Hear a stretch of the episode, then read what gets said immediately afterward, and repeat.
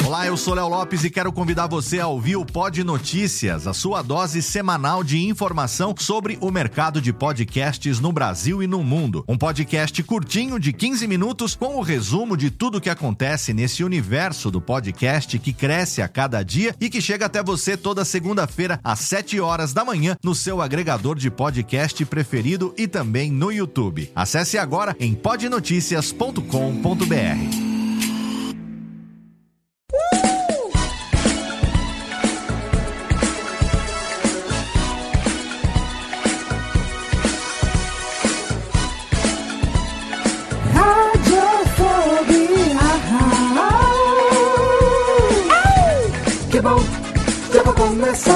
Radiofobia já está no ar, que bom, já vai começar. Radiofobia já está no ar, que bom, já vai começar. Radiofobia já está no ar, que bom, já vai começar. Radiofobia já está no.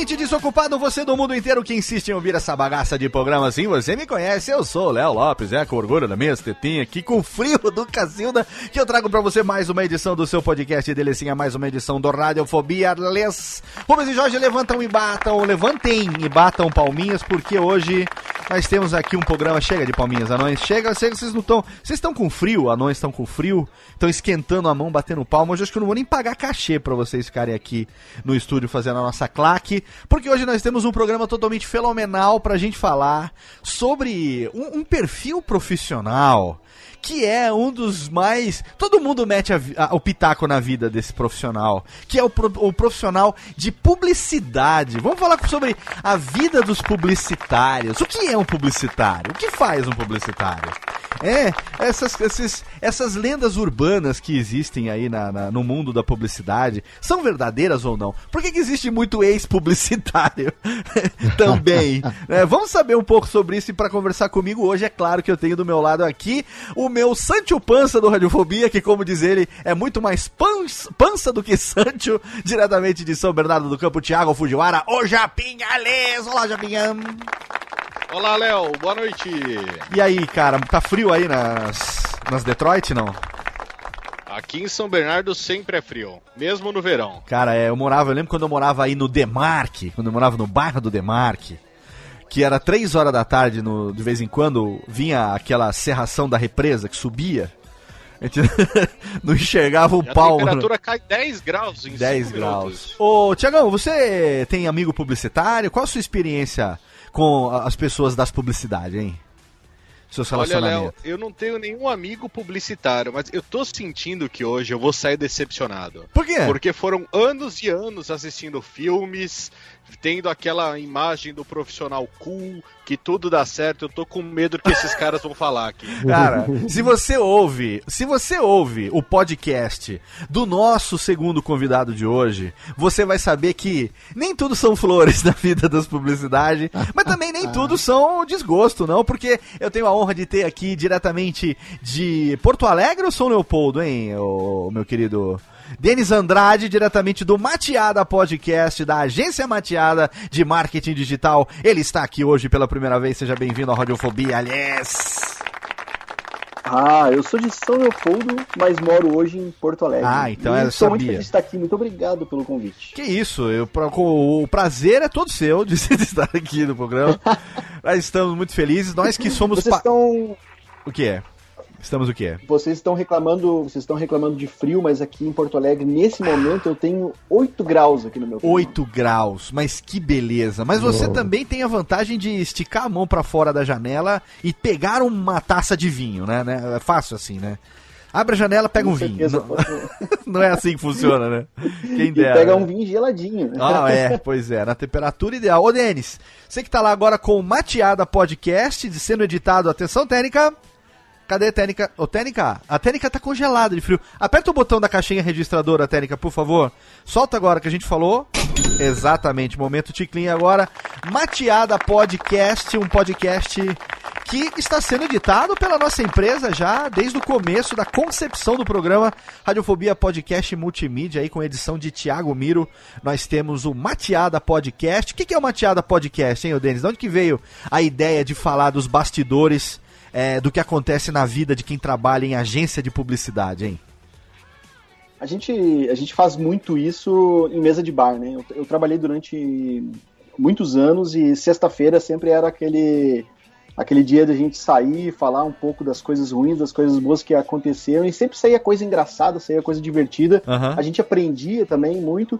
E aí a ideia do podcast foi justamente isso, registrar isso e deixar disponível para que outras pessoas possam ouvir as nossas histórias, que eu tenho certeza que todo mundo se identifica com ela. Cara, é muito legal porque revisando, né, a cada duas semanas a gente reedita e revisa o Mateada para publicar, sempre lá redondinho, né? Com o nosso padrão radiofobético de qualidade. É, é, muito engraçado porque, assim, as histórias são histórias que a gente vive nas nossas profissões no dia a dia, né? Mas o, o interessante é que sempre tem uma coisa em comum entre as pessoas que estão no mesmo ramo, né? Isso é muito bacana, né? Uma há uma identificação instantânea, né?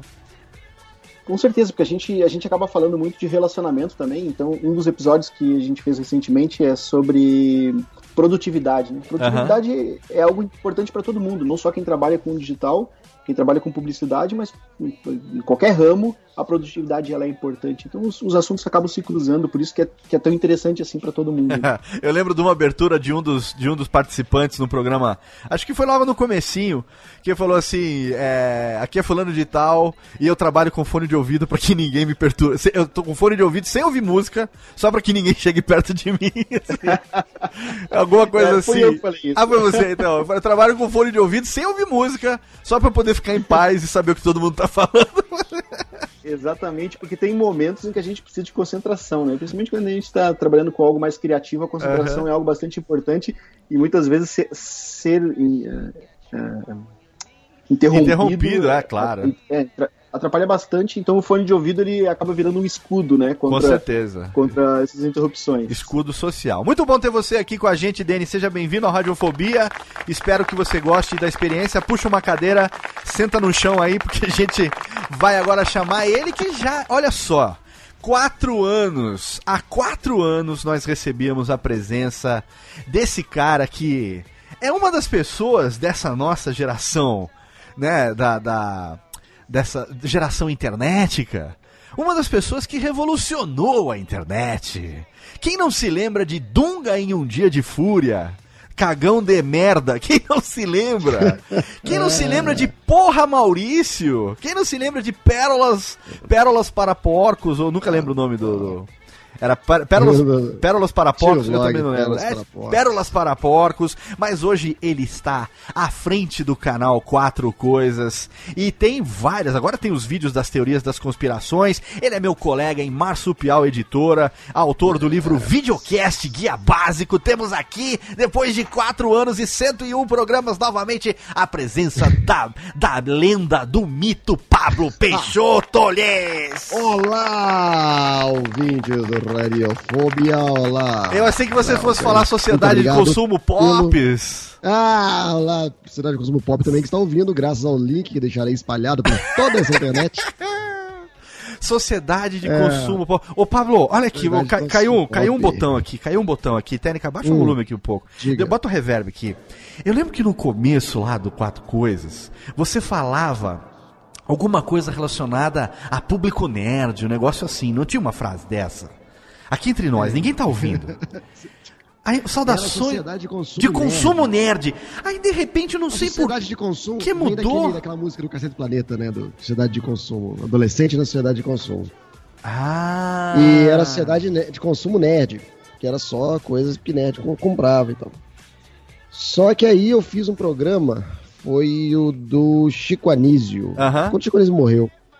E aí os nerds eles fizeram um levante e caçaram o meu título de nerd porque Chico Anísio não era um assunto nerd. Ah, entendi. Quer dizer que o Jovem Nerd pode falar de novela da Globo, mas o Quatro Coisas pode. não podia falar de Chico Anísio.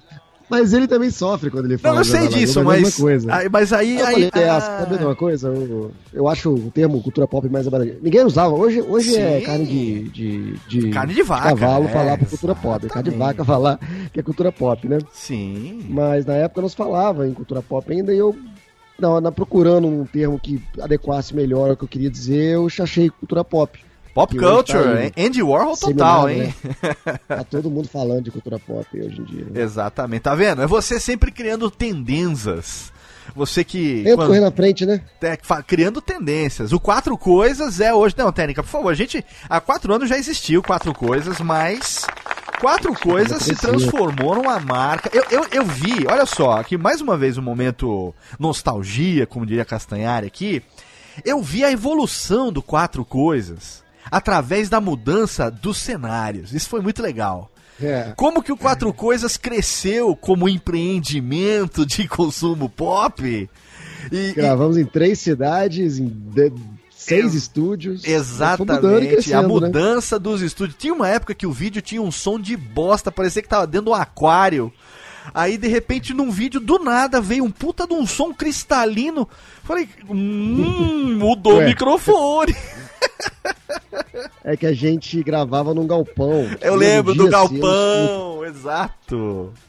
E a gente. O eco era incontrolável, né? Sim, Era é, muito alto. O reverb, Eu né? Nem, nem sei se dizer que ele é pé direito, devia ter uns 8 metros. Nossa, é, era grande o Aí negócio, né? o, o- A gente começou a alugar lona de som e fazia uma caixinha Aham. pra gravar. Aí o o eco melhorou, mas não resolveu. Resolveu mesmo quando a gente começou a montar o estúdio próprio. Sim, e hoje tá em um É hoje altíssimo eu- hoje garbo. eu gravo. Altíssimo É, garbo e elegância. É claro que se você, se você aí ouvinte, leite com pera, chegou agora, não, acabou de descobrir o que é internet, acabou de nascer, né? Acabou de, pequeno Nil, acabou de tomar a pílula vermelha, saiu dos, dos tubos, tiraram agora a borracha do teu rabo, aquelas gosmas, tá Dá Ctrl cuspindo Z, ainda. dá Ctrl Z. Dá tempo Ctrl Z que ainda dá tempo. Pablo Peixoto, os links, é claro, estão no post pra você. Vai lá e assina o Quatro Coisas e deixa de ser tonto, porque, olha, é, é- eu sou fã, eu acompanho sempre os vídeos e está na tendência agora com ah, os vídeos das teorias das conspirações. Elvis não morreu? Cadê o Elvis? O que, que foi que aconteceu? Elvis, É? foi enterrado vivo. Foi enterrado vivo ou voltou para seu planeta? O que, que aconteceu, né? Voltou pra esse planeta. Exatamente. Temos lá esse vídeo Porque muito enquanto bacana. o quatro coisas que é o que é o carro-chefe, ele não ele tá de, de férias, a gente faz seis meses de quatro coisas semanal, Aham. em seis meses ele entra em recesso, Sim. pra dar uma descansada e tal. Porque ele passa na Play TV, né? É, Sim, é, tem essa também. pra- Play pra TV. finalmente o claro. programa ficar semanal, que antigamente era 20, di- 20 dias quando dava. Então, quando a, Play faz um contrato de seis meses, seis meses a gente fica em reprise. Aham. Então, nesses seis meses é a hora de reinventar o canal. Fazer outras coisas. Aí, pensar em outras ideias, Excelente. testar muita coisa. Aí deu muita. O pessoal gostou, continua, não gostou, deixa pra lá e vamos pensar em outra Ah, coisa. Então, 10 ideias por dia pra poder sair uma, pra poder no final do mês salvar uma. eu gosto dos vídeos das entrevistas também. Das entrevistas é fenomenal. São legais, né? Quando tem as trabalho entrevistas, aquilo ali, eu imagino, cara, como dá trabalho, mas aquilo ali, as sacadas são muito bem sacadas. Posição, posição Tem de sacada, câmera. né? Muito bom, muito bom. Não, não- não- não- é- é- é- olha só, Pablo Peixoto está aqui mais uma vez. Vamos, vamos logo pro programa, senão a gente vai ficar aqui. É, eu vou tá ficar aqui do falando das coisas que eu gosto. Afinal, são todos meus amigos. Mas o Pablo, sim, é claro. Por que, que o Pablo tá aqui hoje? Ah, pra divulgar o canal? Não, o Pablo está aqui porque ele é jornalista e ele é publicitário. Mas ele já Eu trabalhou. sou, eu sou um publicitário que é ex outra coisa. Ele é o. Exatamente! Então, a gente vai conversar sobre isso, afinal de contas. Até que ponto aquele dia de fúria tem a ver com a vida dele na, na, na- na publicidade, hein? Será que não estava ali freudiamente extrapolando algum desejo de matar alguém na mundo da publicidade? Não sei. Então, Técnica, sobe melódia, vira a vinhetinha, porque já já a gente volta ao programa de hoje tá fenomenal. Não saia daí.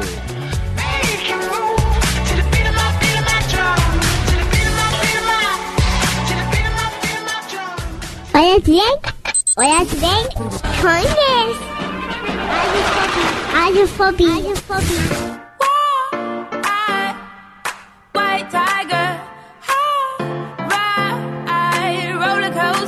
Estamos de volta! Olha que musiquinha fenomenal! Técnica, palminhas aí, Rubens e Jorge.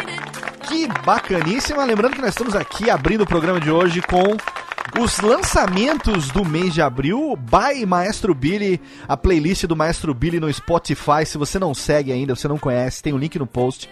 A playlist eterna do Maestro Billy, todo mês ele atualiza com os sucessos das paradas mundiais e muda o nome da playlist. Então, até o mês passado, essa playlist era abril de 2016. Agora ela já. Se não virou ainda, estamos aqui no dia 2 de abril, hoje, lançando esse programa. Se por acaso não é. No dia 2 de maio, na verdade, lançando esse programa. Se não virou ainda maio de 2016, ele vai renomar em breve. Você está ouvindo agora White Tiger de Easy Bizu. Muito legal. A gente abriu o programa com Beat of My Drum de Powers. Eu recomendo pra caramba, você sabe. Maestro Billy. É loucura, loucura, Maestro Billy. Sempre com a gente aqui no Radiofobia. A gente soltando as melódias. E agora estamos aqui. Técnica chega, Rubens e Jorge agora podem botar a mão no bolso, porque tá frio, tá frio. Botem a mãozinha no bolso, porque nós vamos conversar com nossos amigos sobre o mundo maravilhoso da publicidade. Afinal de contas, vamos lá. As pessoas falam. Todo mundo, hoje nós vivemos numa época de internet, onde todas as coisas. Você sabe como é que é a internet, né? Todo mundo dá pitaco sobre tudo que não entende porra nenhuma. Essa é a fundamento da internet, né? A mágica. A mágica da internet é essa. Você pode falar sobre qualquer coisa, por menos que você entenda dela, né? Uh, você tem voz, né? principalmente o Twitter, a, a, grande quinta série da internet, a, a, melhor das redes é o Twitter, porque é a rede da galhofa, e a gente fica lá falando merda o dia inteiro e criando factoides e mentirinhas, que é uma delícia, ficar inventando historinhas, criando memezinhos, chamando o Estado Islâmico para bombardear Buenos Aires. É uma coisa, uma coisa maravilhosa.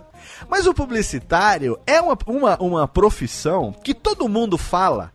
Numa época muito anterior à internet, todo mundo dá pitaco na vida do publicitário, sem na verdade saber o que afinal de contas faz um publicitário né? Cria-se aquela imagem que o publicitário é aquele cara que fica é, de calça jeans e, e All-Star, Converse, é, com o seu blazerzinho é, e o seu óculosinho de aro preto, mandando nos estagiários e pedindo refações porque os clientes ficam ali, inventando as coisas malucas para os caras fazer as campanhas, e ninguém sabe, na verdade, o que faz o publicitário. Então nós chamamos hoje aqui pessoas que são e vivem o mundo da publicidade. Então começo perguntando para Denis Andrade, autoridade máxima, o Big Boss em agência mateada, agência de marketing digital lá de Porto Alegre. O que faz um publicitário, Denis? Tempo! Disso tudo que tu falou, a única coisa que a gente realmente faz é mandar nos estagiários. o resto é tudo mentira. Mas olha só, é, o profissional a, de publicidade. Tá muito... Você faz publicidade, é, né? Você se forma muito diferente hoje em dia, né? Ah. Ela mudou, ela mudou muito, assim, principalmente essa grande virada que teve de, de 20 anos para cá, que é o mundo offline e o mundo online, né? Certo. A gente vira as atenções para a internet, a publicidade se transformou em algo totalmente diferente, assim. Perfeito. No mundo ah, pré-internet, como era, hein, Alden? No mundo pré-internet, numa época onde o digital ainda não dominava, é, a gente. Qual, qual era o, o, o, perfil do profissional de publicidade é, numa época pré-internet e o que, que foi que mudou depois com o digital? O, o, o que, que faz um publicitário, né? Ele eh, identifica as, as virtudes de, um, de, uma empresa, o, o que, que, a empresa quer comunicar certo. e transforma isso numa comunicação ativa para o público-alvo que se quer atingir. Okay. Isso é, é, é uma, uma, de, uma, de uma forma bem resumida o que, que a gente faz, né? Uh, qual que é a grande diferença do, do offline para o online? Antigamente, no, no, offline, a gente não tinha como medir os resultados, né? Ou eles eram uh, de, muito demorados para medir. No momento que eu ia colocar uma, uma propaganda no jornal, propaganda na TV, por exemplo, uhum. é muito difícil de medir o resultado efetivo que isso trouxe para a empresa, né? Se certo. aquilo gerou venda, se aquilo virou, virou a Warner, se aquilo conseguiu trazer mais engajamento. Você ia perceber isso depois, resultado... num, num, momento futuro, através do, do relatório dos clientes de resultado de campanha. É, aí que você ia ter mais ou menos o feedback pelos dados que o cliente ou às vezes uma pesquisa passariam para você, não é isso? Exatamente, mas mesmo assim, os dados ainda eram muito furados, né? Porque imagina que tu faz uma campanha massiva e coloca propaganda no jornal, na rádio, na TV, tá. no, em um outdoor. Então Não- tu teve o, o- tu impactou o teu cliente em diversas formas, ah, em diversos meios diferentes. Num canal Mas- aberto, né? Por exemplo, o intervalo da novela, você tá pegando público diverso, né? Exatamente. E aí, e se esse cara for realmente na tua loja e comprar o teu produto, por exemplo? Ele foi impactado em diversos lugares. Qual que foi o mais efetivo? Qual que foi o último que foi o decisivo para ele conseguir comprar?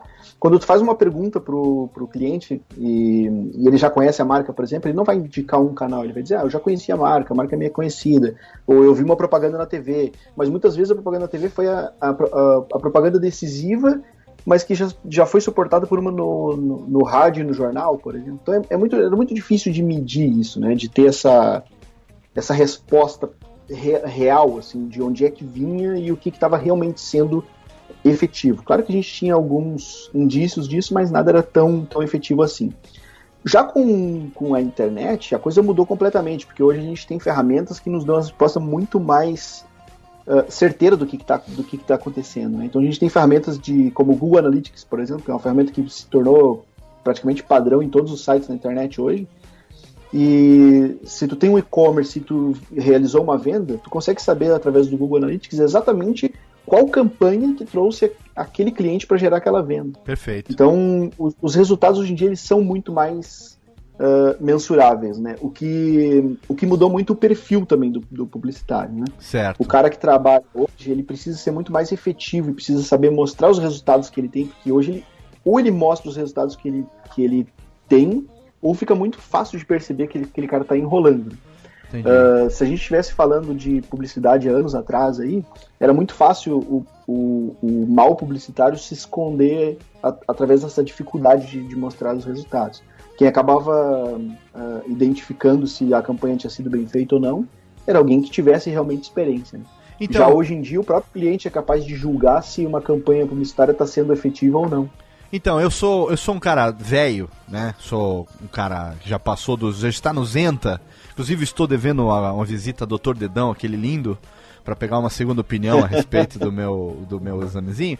É, mas eu me lembro que na quando eu era moleque, quando eu pensava em escolher uma carreira para faculdade e tal, é, eu sempre gostei da área de comunicação, né, e tal, mas também gostava da área de exatas, parte de, de computação. No começo dos anos 90, estavam começando as profissões de programação, de analista de sistemas, ciência da computação e tal. Eu sempre ficava entre rádio e TV, comunicação, relações públicas e isso e tal. Por fim, não fiz nada disso, fui ser sacerdote. Quer dizer, é uma coisa totalmente diferente. Mas na, na minhas, nos meus estudos aí de, de carreira e tal, eu esbarrei na parte de publicidade.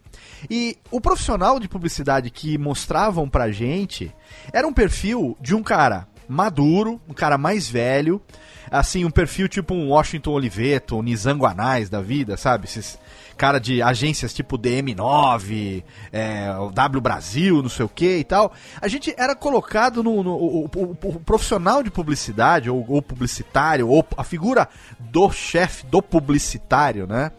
Era colocado assim de uma forma meio mítica, né? De uma forma assim meio meio lendária pra gente. Era tipo é, um negócio meio de Jedi, né? Que você tinha que primeiro se tornar ali um pequeno padawan na agência, pra você um dia poder ganhar confiança e galgando os passos e chegar um dia do lado do mestre, não sei o quê. E hoje a gente vê no mundo digital jovens publicitários, como você e outros tantos que a gente vê, é, que vendem uma imagem de um dinamismo, de uma necessidade é, é, de agir, e de, de, criar e, e- e valorizam muito mais as ações e, a- e as ideias e a criatividade do que essa coisa toda do, é, do pequeno gafanhoto, né?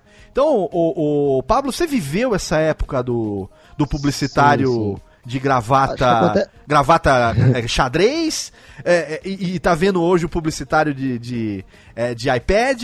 Como é que é que você analisa isso? Eu tô falando alguma groselha? Naquela época era assim que Eu se vendia, né? seguinte, não, não. É porque tem aquela história de que as grandes contas, né, as grandes... Você sabia que ia ser sucesso a campanha antes da campanha ser feita, né? Porque a conta é grande, tinha grana, ia na mão dos caras que eram mais cobras. Os Certo. caras que eram mais da, da, da, tinham mais experiência e tal. E além disso, você não tinha espaço de, exposição dos profissionais. Você tinha coluna social. Que quem É. frequentava eram os donos de agência mesmo, os caras parrudos. Claro.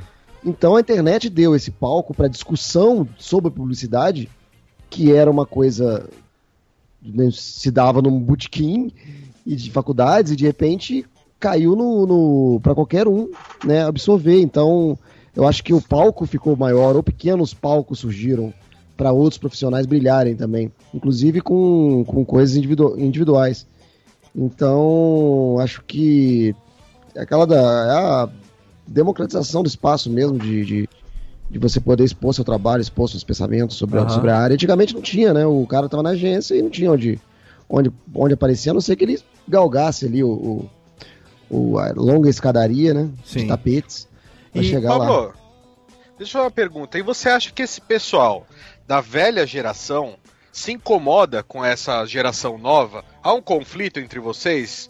Tipo, ah, pô, esse pessoal novo aí chegou agora e já quer ser top, enquanto a gente, que éramos os gênios da época, estamos ficando defasado? Ou há uma, uma- foi uma transição suave dessas gerações? Cara, eu imagino que os caras devem ficar putos. Mas como eu não sou nenhum nem outro, eu fico ali no- na, no- na meiuca, eu acho que haja também muita política. Ali, né? Isentão. Ah, falou eu não isentão quero pagar agora. de velho. Meu Pablão Ninguém quer isentão. ser velho. Ninguém quer ser, ninguém quer ser ultrapassado. Ah, tô, tô isentão total. Pablão aqui. isentão Ninguém quer ser, assim, pensa bem, ninguém quer ser ultrapassado. Aham. Ninguém quer pagar de chorão porque ficou ficado deixado pra trás. Então o cara tá, vai, vai, cara vai querer também parecer jovem, vai querer parecer antenado e não vai ficar reclamando. Não acho que, que na- nas claras não acontece não, mas imagino que os caras devem ficar aí putos, sim. Chega É. na agência, o cliente reconhece, seu funcionário não reconhece você, sabe? Ah, é. Você viu o cara na internet, ele tem um blog. Ah, o cara de mídias sociais aparece mais que o dono da agência, né? É, tipo isso. É o cara da RP, é o que tá nos eventos, é o quem conhece, quanto que o, o, o tubarão lá. Mas aquela coisa de. É que publicitário é uma vida obstinada, que trabalha de madrugada à base de Coca-Cola, café e pizza fria, e vira à noite, sexta-feira, véspera de feriado prolongado. Isso tudo é verdade ou é só o estagiário que se fode, hein? Isso é mais completa verdade. É, eu achei engraçado que no início do programa alguém falou. Ah, a gente saía junto da agência. Eu falei, gente, que agência é essa? A pessoa, a pessoa sai no mesmo horário. Às quatro É, da manhã. Eu, achei saíram. que você fosse falar Não. assim, que agência é essa que as pessoas saem dela, né? Saem dela, né? Eu vi- Outro dia eu vi uma placa assim, agência 24 horas. Eu falei, nossa senhora, estamos caminhando pro futuro, né? Nossa senhora. Porque eu trabalhei numa empresa grande, lógico, eu trabalhei como relações públicas numa empresa do setor automotivo. A gente de vez em quando tinha que ficar lá até mais tarde, às vezes tinha um projeto, tinha um evento e tal, não sei o que, e a gente lidava junto com a galera do marketing com as agências de publicidade, né? E eu via sempre o pessoal que era da publicidade das agências, era sempre uma coisa, sabe, parecia uns, uns hamster na rodinha, assim, um negócio meio louco, cara. E eu, eu nunca, nunca, nunca enxerguei pelo lado deles, eu nunca vivi esse lado deles. E eu sempre vi, ouvi muito falar sobre isso, né? O próprio Denis lá no programa fala também, o pessoal fala sobre esse negócio de, de virar noite, de ficar até tarde, não sei o que e tal. Eu queria saber um pouco sobre isso, o quanto que isso tem de verdade, o quanto que isso tem de mito, o quanto que o, o profissional da publicidade não valoriza isso pra ficar fodão. Eu queria saber essas coisas. É, eu já fiquei muito tempo, já fiquei como, como funcionário de agência e como chefe de equipe também. É. Nunca dei motivação para as pessoas ficarem. Eu acho o seguinte, o cara terminou o trabalho, o trampo dele, que estava esperado para aquele dia, vaza, porque você vai voltar amanhã melhor. O que Claro. acontece em muita agência é que o cara fica muito tempo, muito até tarde. Aí no dia seguinte o que ele faz? Como ele não recebe hora extra, né? Porque não paga, Sim. no dia seguinte ele vai chegar um pouquinho mais tarde. Ah, tem essa. Chegando né? um pouquinho mais tarde, ele vai acabar o trabalho dele um pouquinho mais tarde ainda. No dia seguinte que ele faz, ele chega um pouquinho mais tarde ainda. Quando vê, o cara trabalhando de três da tarde às duas da manhã. É, então, eu lembro disso quando eu trabalhava lá, quando eu ligava na agência, às vezes, era umas nove e meia da manhã, 10 horas, quando a gente tava, que nem fechando o stand do Festival do Japão, essas coisas assim, que eu tinha que falar na agência, né? Aí o nego falava pra mim, não, cara, aqui na agência a- o pessoal começa a chegar a partir das 11, 10 e meia, aqui o Eu chamo, horário... esse, eu chamo esse efeito de cemitério dos vivos. Cemitério dos Vivos é bom, hein? É, a agência tá funcionando, mas não tem ninguém. A gente, a gente, a gente pô, batia o ponto lá na, na, na empresa, é, 8, 8 e meia, 15 para as 9, e tinha uma certa liberdade para começar, mas era naquela, naquele, é, São Paulo, trânsito, aquela coisa toda. Então você tem uma, uma certa flexibilidade ali dentro daquela hora para entrar, dentro daquela hora depois para sair. Mas a gente ligava na agência e falava, será que tem aquele, né, o, o croqui do stand que eu pedi para arrebentar? Ih, cara, ó, isso aqui só vai conseguir encontrar ele aqui depois das 11, meio-dia, por aí mais ou menos, é que os caras chegam aqui, porque os horários. Aqui é- Aí o nego falava assim: aqui é agência, cara, você esqueceu? Tá, o que- eu tinha que lembrar do que mesmo, que eu não sei, eu tô trabalhando no horário comercial aqui, caralho. Como é que funciona essa porra? Essa cultura da agência é, é- é tipo um planeta, assim, é, é um planeta diferente, as pessoas têm que andar diferente, falar outra língua. Como é que é ainda lá na mateada aí? Você vê que vocês falam, vocês são gaúchos, vocês já falam outra língua, já andam diferente, né? Mas sendo publicitário, isso é ampliado ou não? Eu já trabalhei com gaúcho na, na W3. É.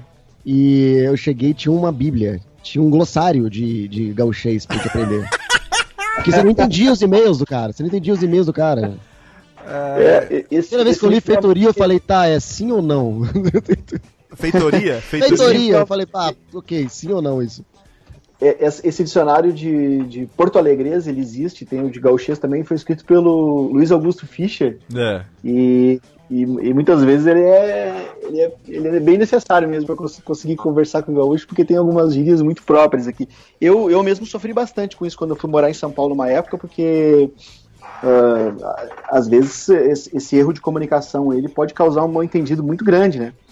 Eu, minha primeira semana em São Paulo, eu tava um pouco um pouco meio fora da, da, da casinha, assim, não tava me sentindo muito, muito bem, ele queria me entrosar, né, não tava muito entrosado com, com o grupo, saí numa reunião com o cliente, e no caminho, dentro do carro, ninguém falava, e eu pra quebrar o gelo, quando eu passei tinha uma festa de criança, e aí eu ainda eu fui fazer um comentário amigável, assim, disse, olha só, uma festa de criança, que vontade de comer um negrinho.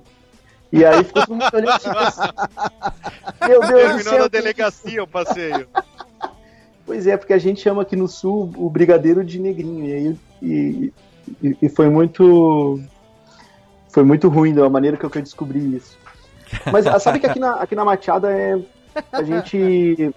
A gente não, não tem o costume de trabalhar até tarde da noite, assim. Geralmente o trabalho aqui acaba cedo. Porque ah, essa história de trabalhar com. É, quando é trabalhar 9, de 9 e meia já tá indo pra casa, né? No máximo, né? 9, É, 9 mas e isso é cedo. Isso é bem cedo quando a gente tá falando de agência. Né? É, o, que, o que acontece é que essa história de virar à noite, ela acontece muito com quem trabalha com criação, né? E trabalha com, com qualquer tipo de criação. Vai criar uma, uma arte para ilustrar uma revista, vai criar um site, vai fazer ah, uma peça publicitária eh, propriamente dita. Como a gente não trabalha com criação, a gente trabalha com a parte a gente pega o- a publicidade no- na metade do caminho, assim, é quando a peça já, já está pronta Aham. e a gente precisa dar audiência para essa peça. É aí que o trabalho da Machada entra.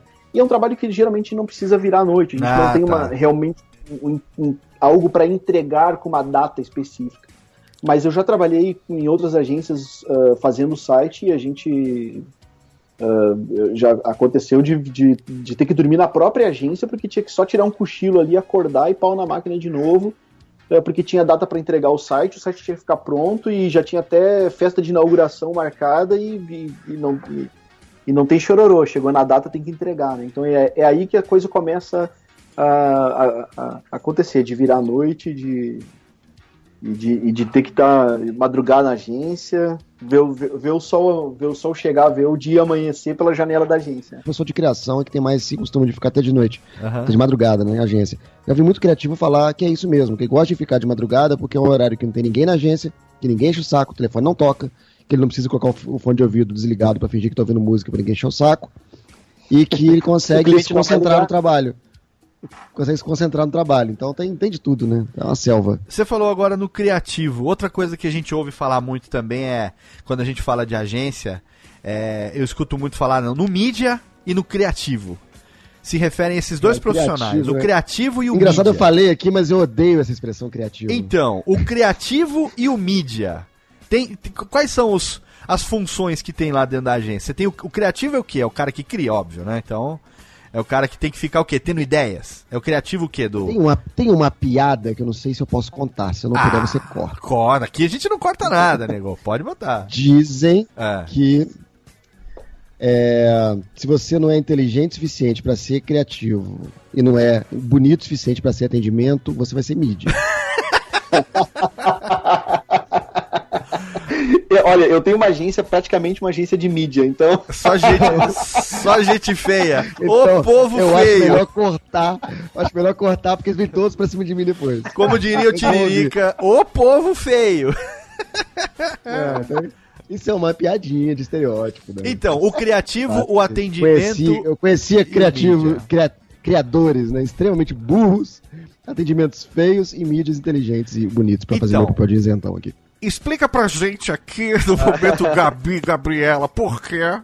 Qual é a diferença entre o criativo, o atendimento e o mídia? Vamos entender. Ah. A estrutura dos profissionais de publicidade. Tá, imagina.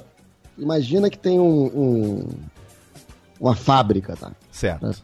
Pra, galera entender. Beleza. Então quem fica lá criando os pregos da fábrica são os criativos. Certo. o prego vai ser grande, se vai ser pequeno, se vai ter cabeça chata, se vai ser.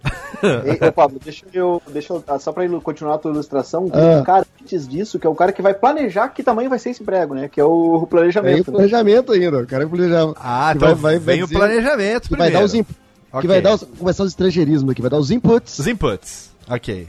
para, para o, criador, para ele não criar um prego que ele quer. Não tem que ser um prego que ele acha bonito, tem que ser um prego que seja útil para quem vai comprar o prego. Né? Certo. Senão que você der a liberdade total de criação pro cara, o cara vai construir uma coisa que ele quer fazer e não que as pessoas precisam. Isso é também é um perigo para a publicidade, porque é o que mais acontece nessa área de criação.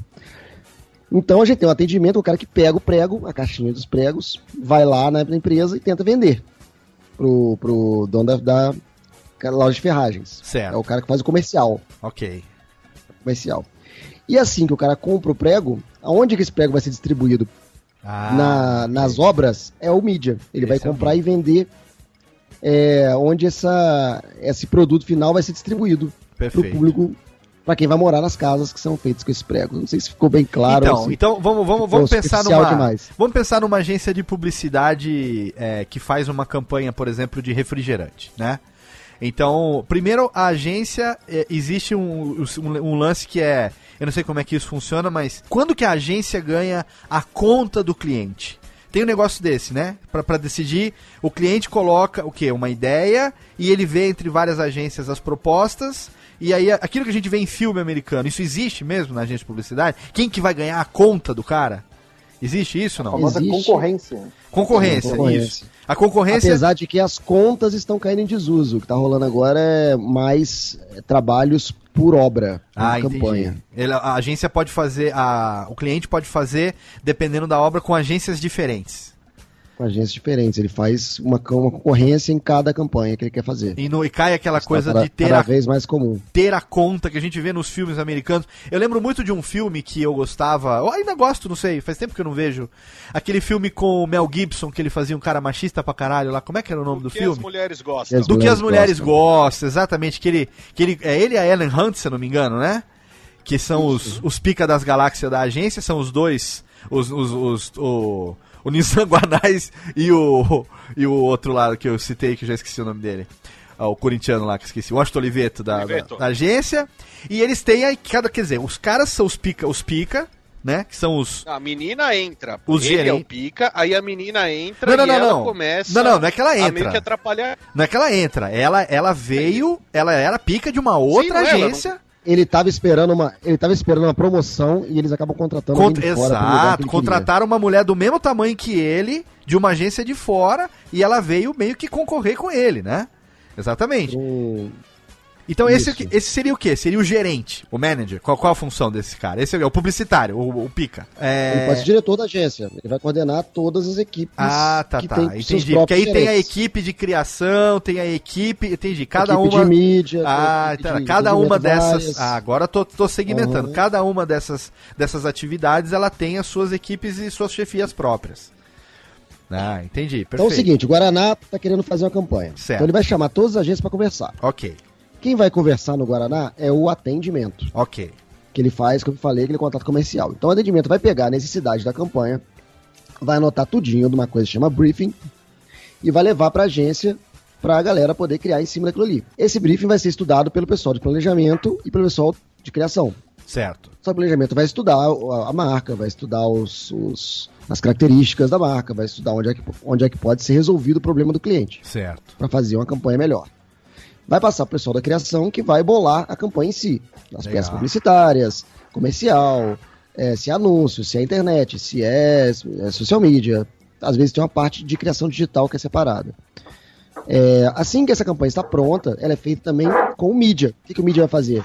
Vai precisar de jornal? Ele entra em contato com o jornal e fecha o pacote. Vai precisar de TV? Ele entra em contato com a TV e fecha o comercial. Vai precisar de social media? Então ele liga pro, pra agência de social media e contrata os caras. Certo. Então ele vai distribuir essa criação, as peças, nos veículos. Ele, o mídia faz contato com os veículos. Ok. Aí ele vai juntar isso tudo, a ideia, as peças e os veículos que vão ser usados. Vai juntar isso tudo num pacote, que vai ser a campanha, vai entregar de volta para o atendimento, que vai levar para o cliente, que vai fazer Ah. essa concorrência. Entendi. É Esse cara que, que a gente vê no filme que vai na frente do cliente com aquele flip chart grandão, que fica É. girando e aparece o alvo e uns esquilos de bunda de fora. Aquele cara ali é o cara do atendimento que faz aquele. aquele como é que Às chama vezes o ali? atendimento faz um, como é concorrência, o atendimento faz uma força-tarefa com várias pessoas de cada área da agência, para cada um falar mais especificamente do seu, do- da sua área, quando precisa Aham. de uma coisa mais, mais, mais específica ali da, da, da área. O cara da, da criação, o diretor de criação vai na, com o cliente fala junto com o atendimento, Entendi. para explicar Ô, melhor Pablo. aquela ideia ali. Ah, o diretor de criação, tá, entendi. Entendi. E- Acho que alguém você mistura algumas funções ali. O que, que Deixa eu foi já? uma pergunta. Ah, Todo esse processo vai acabar levando dias, às vezes semanas, para ser é, concluído. E aí tem três, quatro Ah, não, empresas. Semanas, semanas é, é utópico isso. Essa, essa concorrência. essa geralmente, geralmente te avisam com, com. Olha, se for muito, é com uma semana de antecedência. por isso que Ah, nego tem que virar à 80% noite e dormir no 80% pra corredor. chegar na criação e 20% para sair da criação. Tá, e agora sim, tem, tem três, quatro agências fazendo a mesma coisa e o cliente, obviamente, vai escolher uma. Você, Uhum. a agência, a que fez o trabalho e não foi escolhida, vocês cobram uma taxa de serviço do cliente ou aquilo tudo vai pro ralo? Depende, 99,9% não. Vai pro ralo. Trabalhou. Às vezes a agência coloca um termo de, de confidencialidade, um, um- um- termo de. tipo um copyright, para que se caso essa ideia que ele deu, que não foi aprovada, for usada pelo cliente de alguma maneira, possa dar um problema judicial. Mas eu nunca vi acontecer também um problema sobre isso, porque daqui a pouco toda a concorrência o cara não vai querer se queimar. Certo. Então, mas eu já vi ideia de, de concorrência que não foi aprovada ser usada futuramente pelo cliente pela, por outra agência. O cliente chegar e comentar, ó, outra agência tem essa ideia aqui, desenvolve aí, e os caras fazerem na malandragem. Já vi isso É, eu acontecer. É, eu já vi acontecer também de, de comprar ideias. Ah, chegar na agência que participou da concorrência, os caras vieram com uma proposta, o cliente resolveu não fechar com aquela agência, mas chegou para ela e disse: Olha, nós não vamos fechar com vocês, vamos, vamos fez- fazer com outra agência, mas gostamos dessa parte da ideia e queremos comprar essa parte da ideia. Que é, Entendi. é uma maneira de aproveitar o que foi feito na concorrência, mas não, não, não criar um atrito judicial com a, com a agência que Uhum. desenvolveu a ideia. E negociar ético, com a né? É, exatamente. Ué, Olha aí. Quando, quando eu comecei a trabalhar lá nessa, nessa empresa japonesa do setor automotivo, que eu sempre falo aqui, mas eu nunca gosto de falar o nome porque ela não me manda nenhum Corolla, nenhum Etios, ela não manda nada pra mim. Então, eu não cito o nome dela aqui, porque ela não me manda uma Hilux nunca. Então, por isso que eu não cito o nome dela aqui. mas eu trabalhei quatro anos lá.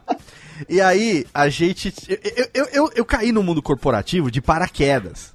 Porque eu sou, por formação, né, quando eu saí daqui de Serra Negra para ser sacerdote, eu fui estudar, que eu me formei em japonês.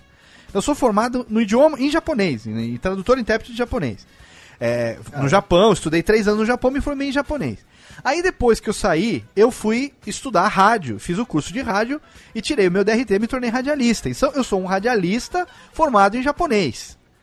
toda a experiência que eu tenho com empresas japonesas foi por conta do meu idioma japonês. Eu não sou formado em relações públicas, eu não sou formado em comunicação social. E quando eu entrei lá, eu fui contratado para ser relações públicas. Então, assim, eu não tenho experiência de faculdade de relações públicas ou de é, comunicação social. Então, eu cheguei no mundo corporativo, para mim aquilo ali era um mundo novo.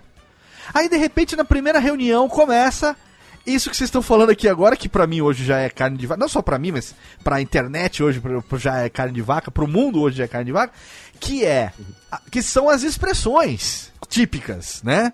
Que, que é o, o, o brainstorm, é o briefing, é o input, é o, o, o benchmark, Call. o call benchmarking, né? Todas essas expressões.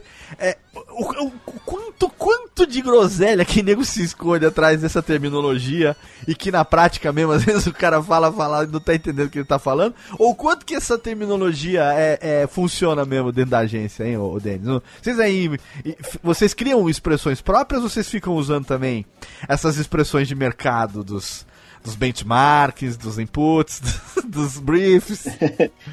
Eu tenho, eu tenho uma experiência muito parecida com contigo, Léo. Eu, eu, eu, por incrível que pareça, não sou formado em, em publicidade também. Nossa, Eu- denúncia! Denúncia! Al- Alguém Eu- é formado em publicidade aqui? Pablo Peixoto, pô, tá aí pra representar a gente, né? Eu sou formado em jornalismo. Eu cara. sei, caralho. E é isso que eu falei, que a internet é todo mundo falando sobre aquilo que, né, já sabe, né? Todo mundo, espe- Eu- somos expones, especializados em porras nenhumas.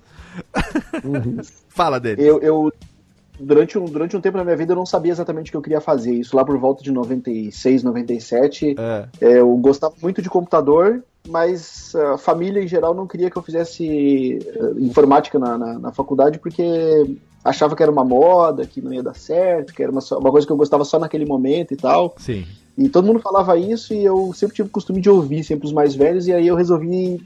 É, é verdade, eu acho que é, é, é moda. E daí eu, fui, eu entrei na faculdade para fazer jornalismo. É. Daí cursei, cursei um pedaço de jornalismo e descobri que não era bem aquilo que eu queria. Fiz um semestre só, descobri que não era exatamente aquilo que eu queria, porque tinha uma coisa no jornalismo que eu gostava muito, que era o rádio. E aí eu acabei saindo e fui fazer o curso de radialista em 1998 na FEPLAN, Olha aí. Então nós somos colegas radialistas? Olha com os aí. colegas radialistas, isso mesmo. Caramba. E aí eu acabei entrando no mundo de agência É. em 2007 só. Ah, Em 2007 que eu, eu fui trabalhar em agência e eu tive a mesma dificuldade que tu teve, assim, de não, não entender o que estava acontecendo, não entender É. o, a- o idioma, a parte. Eu falava japonês, uma- mas eu não falava agen agendês. Eu não, não conseguia me comunicar. Agenciês, né? Agenciês, é. Não, e eu tinha que botar a panca de que sabia, entendeu? Eu, eu não podia me diminuir. Não, não, Léo, você, você. Lopes, me chamavam de Lopes lá. Lopes, é, vamos preparar aqui a reunião de briefing. Falei, claro, com certeza. Vamos fazer o briefing. E é lógico que eu não sou nenhum retardado mental, eu, óbvio que é, rapidinho, porra, né? Se eu falo quatro idiomas, eu vou saber, saber o que é briefing, né? Falo inglês, espanhol, japonês, vou saber o que é briefing. Mas assim, dentro do contexto é, do dia a dia da agência, eu não entendia. E aí isso acaba expandindo também para comunicação, para RP, para marketing e tudo, né? É, eu não entendia como que essas expressões elas eram lugar comum, assim, né? Eram é, é, é, não, não utilizar uma expressão dessas, por exemplo, se ao invés de usar é, benchmarking, a gente utilizasse, por exemplo, a, uma pesquisa de concorrência, puta, você, você, você, você tá falando, você é alienígena. Não, isso aqui é benchmarking, cara. Você não tem que tentar explicar o que é. Todo mundo sabe o que é porra do benchmarking. Entendeu? Em vez, em vez de falar um, um, é, o brainstorm, vamos fazer uma reunião aqui de, né, para desenvolver umas ideias. Isso chama brainstorm. Vamos usar brainstorm. Então eu não entendia por que, que a gente. Entendeu? Eu ficava vendo, não, peraí, tem que usar, porque se eu não usar as expressões, significa que eu sou um, um besta. entendeu? Às vezes eu falava, às vezes eu falava de sacanagem. assim. É? Vamos fazer aqui uma tempestade cerebral. Boa! Tempestade Uma chuva de cerebral. miolo. Olha, um benchmarking. É, Vamos colocar todo o orçamento no cara livro? Ah, exato, exato, cara ali. Ó, ó, tem também a do benchmark, você podia fazer o quê? Vou fazer aqui uma marcação no banco, né? Vamos fazer. Utilizando a traduções ao pé da letra, né? Olha só. É, a gourmetização do português, né? Gourmetização. É, é o, é o agência, agenciês que fala, o Denis. Agencieis. Agencieis, olha aí. Vamos fazer o seguinte, ó. Vamos pro nosso bloco rapidinho aqui de recados. A gente tem os recadinhos aqui pra dar, participações, os podcasts e tal. E também tem o nosso momento pra gente vender o leitinho das crianças. Vender não, gente- é bom, se bem que do jeito que tá hoje em dia, em vez de comprar o leitinho das crianças, a gente tá vendendo o leitinho das crianças pra comprar outra coisa. E vamos ra- trocando por fralda. só trocando exatamente já pra. Eu já saí dessa da fralda, viu? Mas você, ó, com duas ainda vai alguns uns anos ainda. Vai, uns, vai uns anos ainda. Ah, enquanto a gente chora aqui, daqui a pouco a gente volta. A radiofobia. E vamos rapidamente para nossa sessão de regadários desse Radiofobia de hoje, totalmente fenomenal. Ah, eu estou com uma gripe que o frio me pegou aqui. Eu estou praticamente derrubado nessa gravação de recados, então serei breve para economizar a minha garganta e também o seu ouvido que não merece ouvir ninguém. Em compensação, eu fico com a voz aqui totalmente, né? Cadê a técnica aqui, ó? Olha que delícia fica a voz nesse momento com o grave, olha o grave, falando pedra, cavalo, Andrade na Fossa Negra. Tossindo com reverb.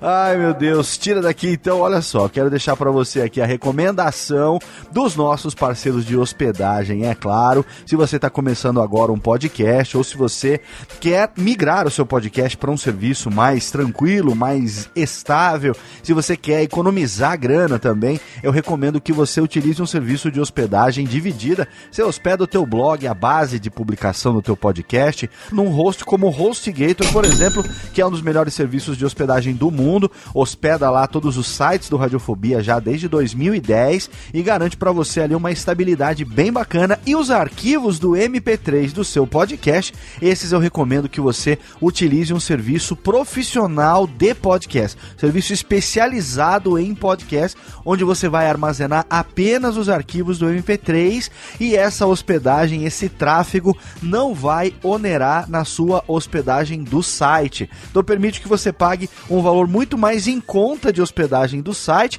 assinando um plano profissional de hospedagem de podcasts que é o Blueberry Hosting. Blueberry Hosting é o melhor serviço de armazenamento de podcasts do mundo, uma empresa da Raw Voice, que é uma empresa que desenvolve também o plugin do Blueberry PowerPress, é o melhor plugin disponível para a plataforma WordPress. Tem as estatísticas lá do PowerPress que são utilizadas por todo mundo, as melhores métricas, as melhores estatísticas para você. Se você tiver todos esses serviços juntos, Blueberry PowerPress com as estatísticas do PowerPress e também o Blueberry Hosting, aí é certeza que você tem a melhor estabilidade para publicação dos seus episódios. Com apenas três cliques na própria publicação do teu post dentro do WordPress, você consegue fazer o upload, já incorporar o MP3 no teu post, clicar e publicar rapidamente o teu feed vai atualizar e aí você vai ter o seu podcast disponível em todos os agregadores que você tiver cadastrado no iTunes, vai chegar para todos os seus ouvintes. Então, eu recomendo HostGator e também Blueberry Hosting como sendo os melhores serviços de hospedagem disponíveis no mercado para você. E quero deixar aqui também a recomendação do meu novo canal no YouTube, o Michordias com Léo Lopes. Se por acaso você não conhece ainda, tem o link lá no post, é só você entrar e se inscrever. Eu comecei também a mostrar a cara na câmera, comecei também a ser um tutuber e a partir agora desse canal eu vou também começar a compartilhar as minhas ideias, as minhas maluquices, como já fazem muitos dos meus amigos, né? Aí podcasters e também é, editores, por que não, já fazem isso daí. Um beijo para a Gavetinha, um beijo para Afonso Solano, esses meus amigos aí que também são vloggers, também têm os seus podcasts, têm os seus trabalhos de edição e também fazem os seus canais aí no YouTube. Eu comecei também, por que não? Então você já encontra lá cinco vídeos, já tem publicados no canal. Eu essas duas semanas não produzi porque eu estou agora em vias de melhorar a iluminação aqui do meu ambiente. Já tenho um som de qualidade, agora eu quero melhorar a iluminação e depois um outro passo vai ser melhorar a câmera. Mas assim que eu resolver a questão da iluminação, mais alguns dias já tem vídeo novo no ar e eu tô preparando os negócios aqui bem legais. Se você gosta da minha voz, se prepare, porque olha, em breve teremos. Eu vou deixar um teaser aqui, sem dar muito spoiler, mas eu vou dar um teaser aqui. Em breve teremos cantoria no Michordias. Cantoria. Não vou dizer que tipo de cantoria, mas em breve teremos canções no Michordias esperando por você. Então vai lá, clica lá no link, se inscreve no canal e se você quiser também pode mandar sugestões, né? O que, que você quer que eu fale no canal? O que, que você gostaria que a gente fizesse lá no Michordias? Tem um e-mail que é o michordias.gmail.com. Você pode mandar ali um e-mail para mim, ou então você pode também seguir o Michordias no Twitter, arroba Michordias, e também você pode curtir a minha fanpage que eu fiz no Facebook, facebook.com barra canal Michordias. Você vai lá, clica e você rapidamente vai acessar e se inscrever e saber sempre que tiver um novo vídeo, uma nova bagaça. Léo Lopes não é só voz, Léo Lopes também agora é sua bela figura se expondo também no YouTube pra você, tá bom? Então vamos lá continuar de programa que ainda tem aí metade desse papo muito legal sobre vida de publicitário com nossos amigos Denis Andrade e Pablo Peixoto.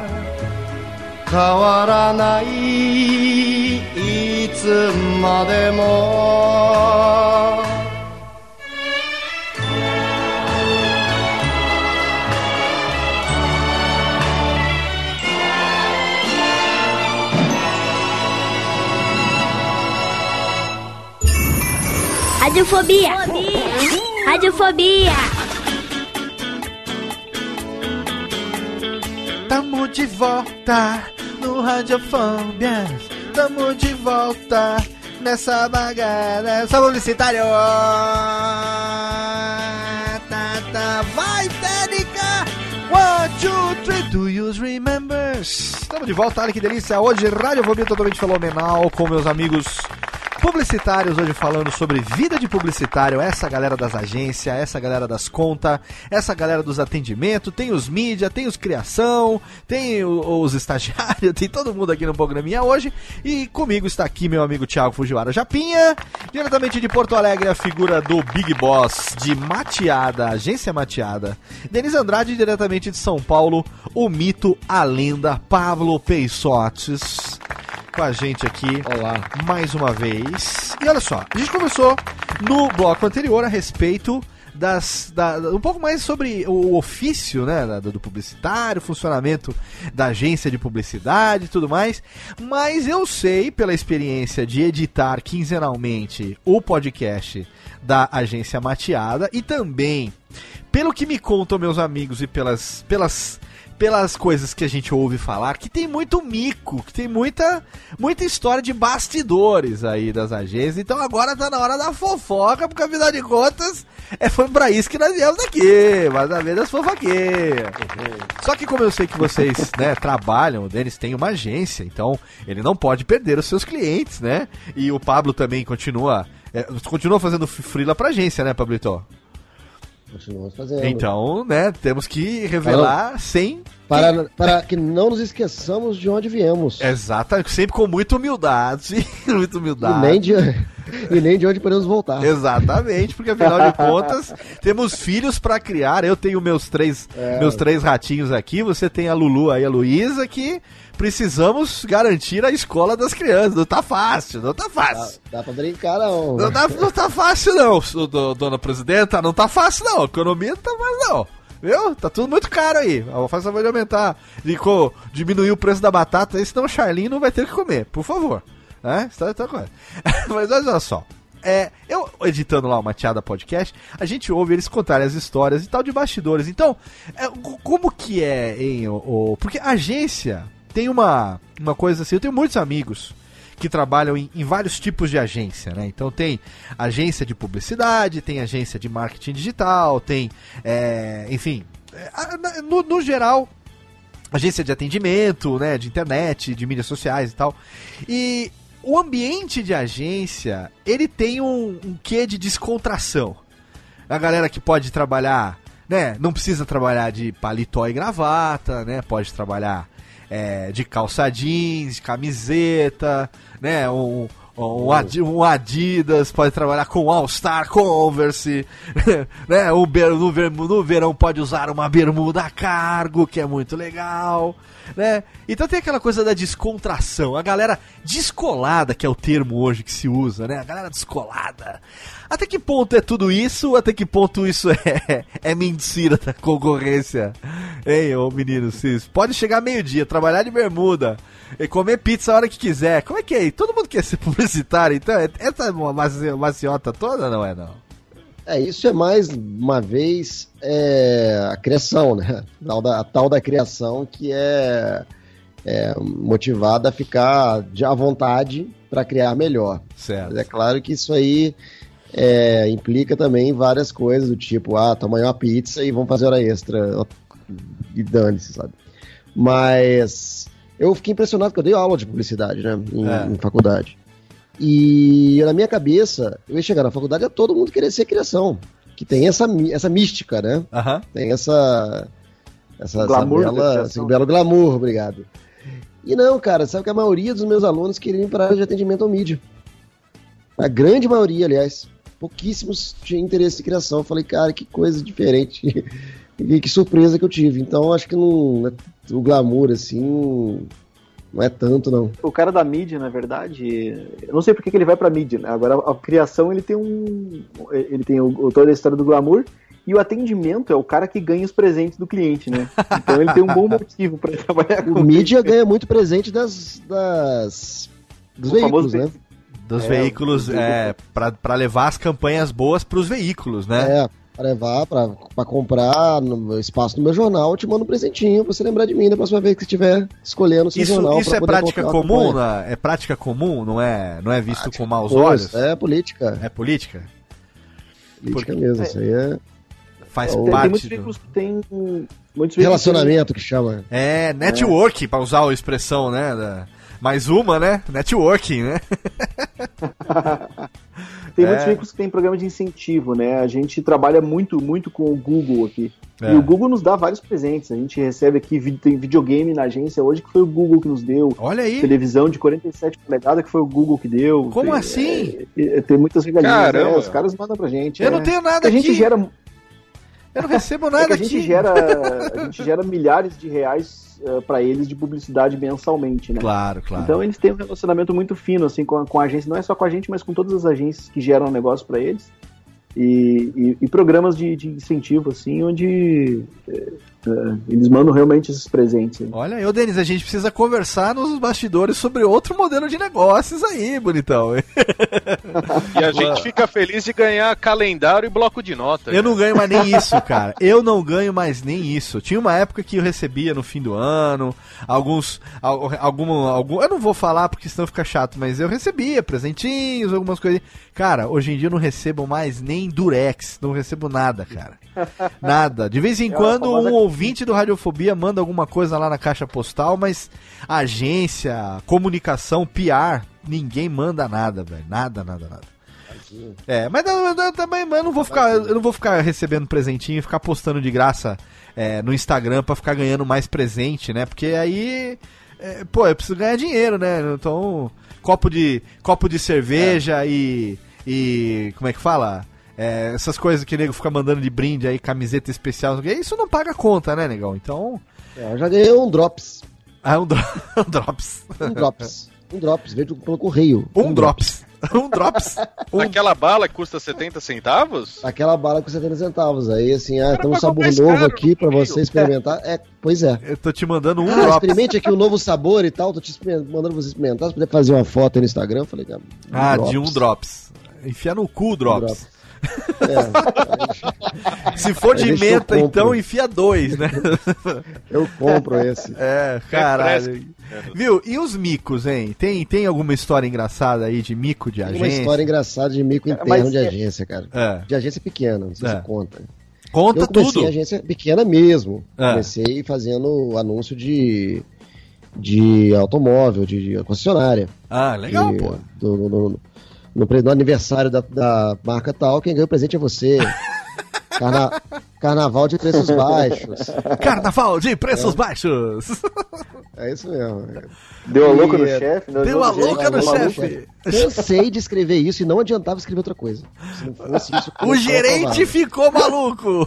Tentava tudo, cara, tentava tudo. Tudo pra ser criativo e tal. Aliás, eu fui fazer coisa na internet porque eu não conseguia ser criativo na agência. Aí chegava lá. Não, quer ver? Que, que nós fazemos assim? Vamos escrever assim: do aniversário da loja, quem ganhou o presente é você. Aí tinha que falar assim, putz. é.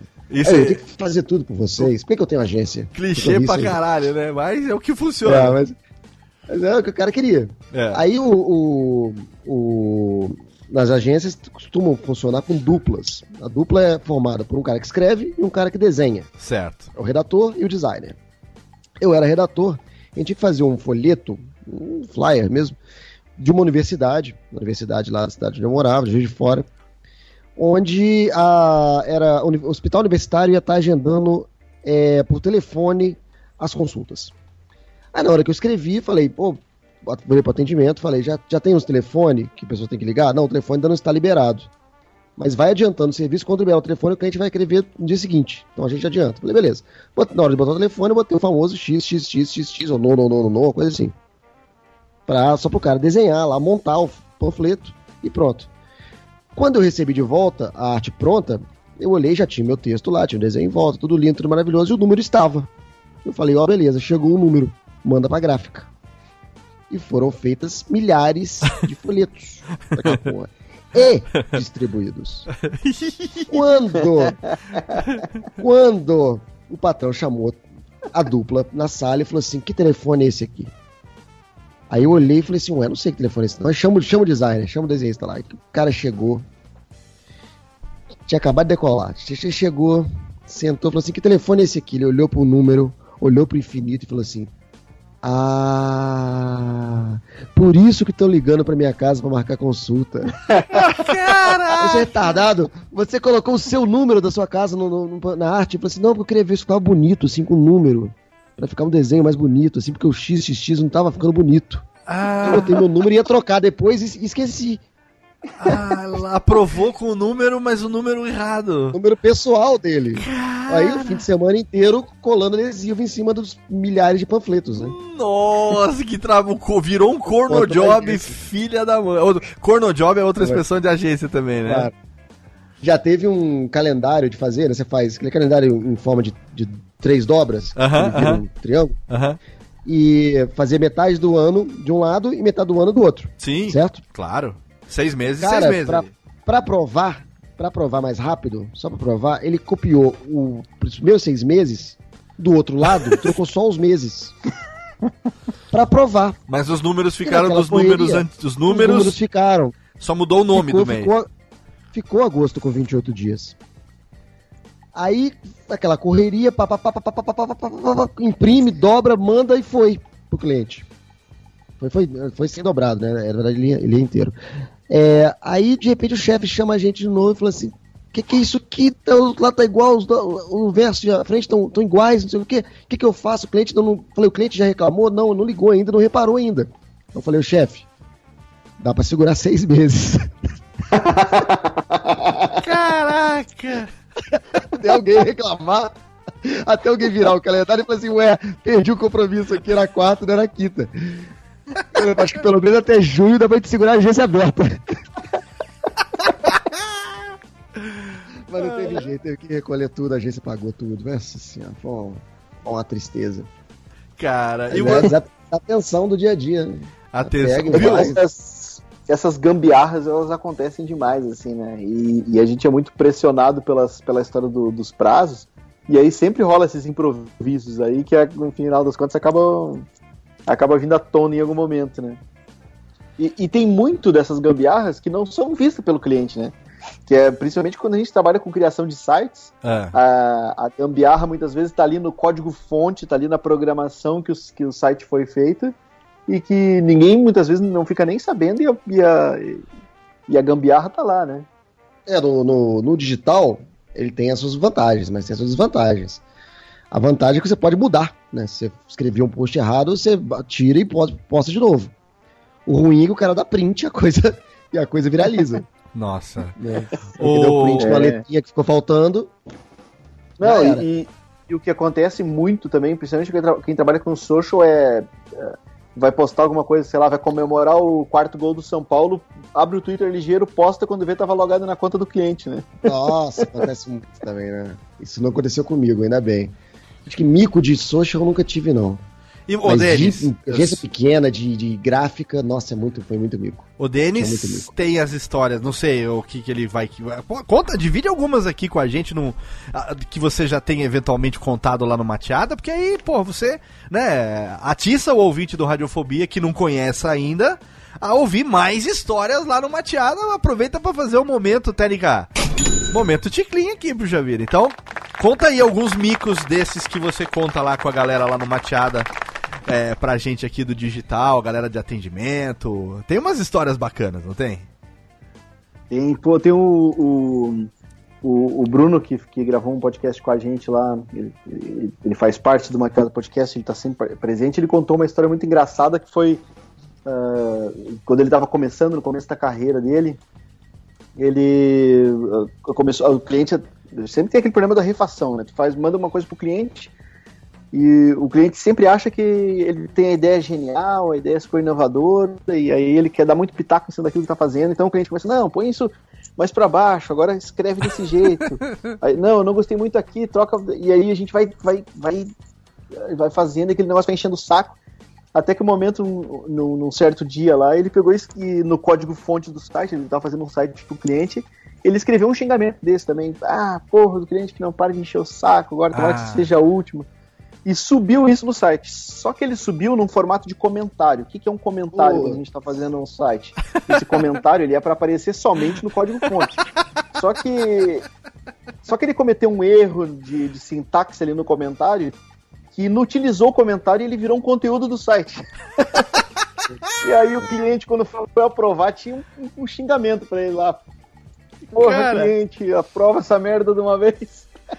Que nem aqui, não sei onde que foi que apareceu recentemente. É coisa velha já, mas acho que foi numa revista, né? É, apareceu uma, uma foto, aí tinha a legenda, aí tava escrito lá, como é que é? De- é, deixar só a véia, um negócio assim, não tinha? Tira a véia, Tira- uma coisa assim, é, era um tira- jornal. É, do jornal, apareceu no jornal a foto.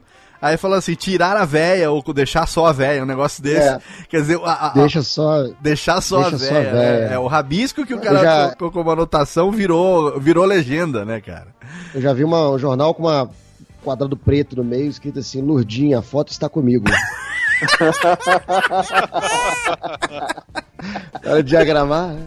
Lurdinha, a foto está comigo. Ai, cara, se eu fosse o Jurassic Cast, esse seria o título do programa. Lurdinha, a foto está comigo.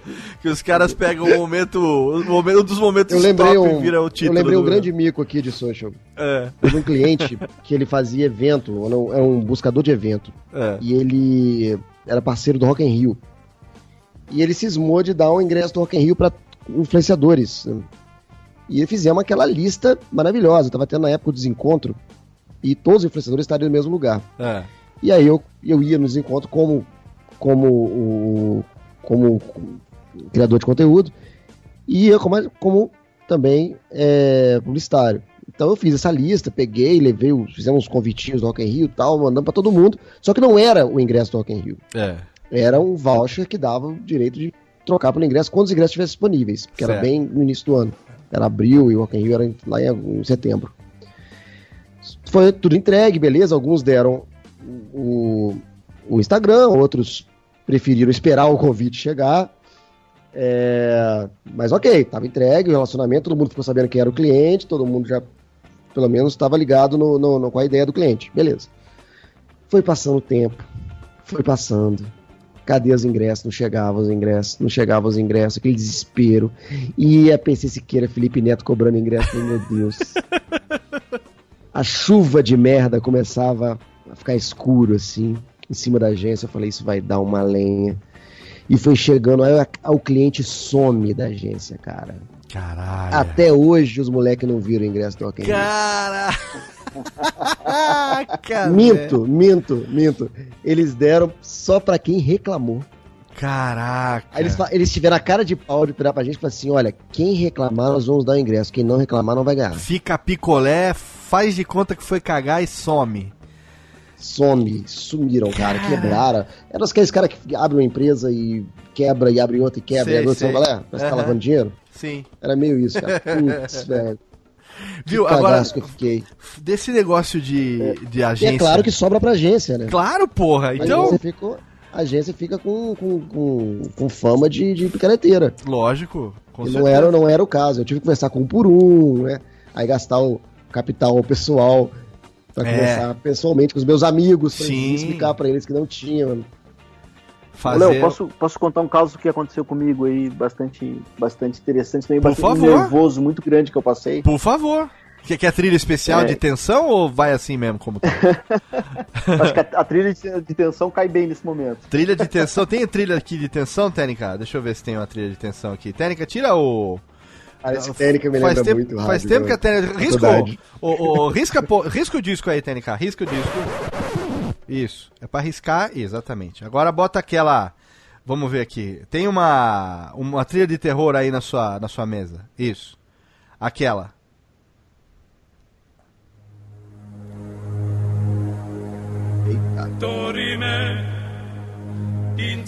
Ó, a técnica foi de. Eu acho que não é muito, muito clima, mas vamos nessa mesmo. Fala, Denis, pode ir, que a técnica vai se virando na trilha aqui, vai. Bom, no, no começo da minha carreira em, em- em agência, É, eu trabalhava como programador. certo. E aí eu tava. Eu recém tinha chegado na, na agência onde eu tava trabalhando. E entrei, entrei num, no meio de um projeto que tava escolhendo, era um reality show organizado no Brasil, para escolher uma, uma top model. É de um canal aí, de, de canal fechado aqui no Brasil. certo. Acho que o concurso até nem existe mais hoje, mas naquela época. Pra, como é que funcionava o, o concurso? As meninas se inscreviam no site, onde elas preenchiam o, o- o perfil dela de, de- de top model, Aham. subiam algumas fotos e essas. eh, depois que a, que a inscrição inicial era feita, era o momento que tinha acabado o período de inscrição, existia uma comissão julgadora que selecionava alguma dessas meninas que iam participar, enfim, do, do, do reality show. Eram escolhidos 20, 20 garotas que entravam daí para uma, pra uma casa lá, iam fazer alguns cursos e ia ser escolhida a, a top model daquele ano, né? E aí, quando eu cheguei nessa agência, a gente era responsável pelo site das inscrições. É. E eu, como programador, fiquei responsável pelo, pela parte da programação ali. E, da, e como o site já estava todo desenvolvido, o meu, meu trabalho era só cuidar para que tudo corresse bem. Certo. Você só tinha uma função que era não fazer merda. Tinha- exatamente, eu tinha essa, essa função. You, you have just o- one job. Só isso, né? é, exatamente. Muito bem. Ah, o, o briefing era bem curtinho, era simplesmente não faça merda. Certo, perfeito. Não cague no pau, por favor. Aconteceu que as inscrições, chegou no dia marcado lá, as inscrições ah, encerraram e eu precisava tirar o site do ar para colocar uma, um, um site temporário que dizia: ó, estamos agora num período de avaliação, aguarde o anúncio das, das, dos selecionados.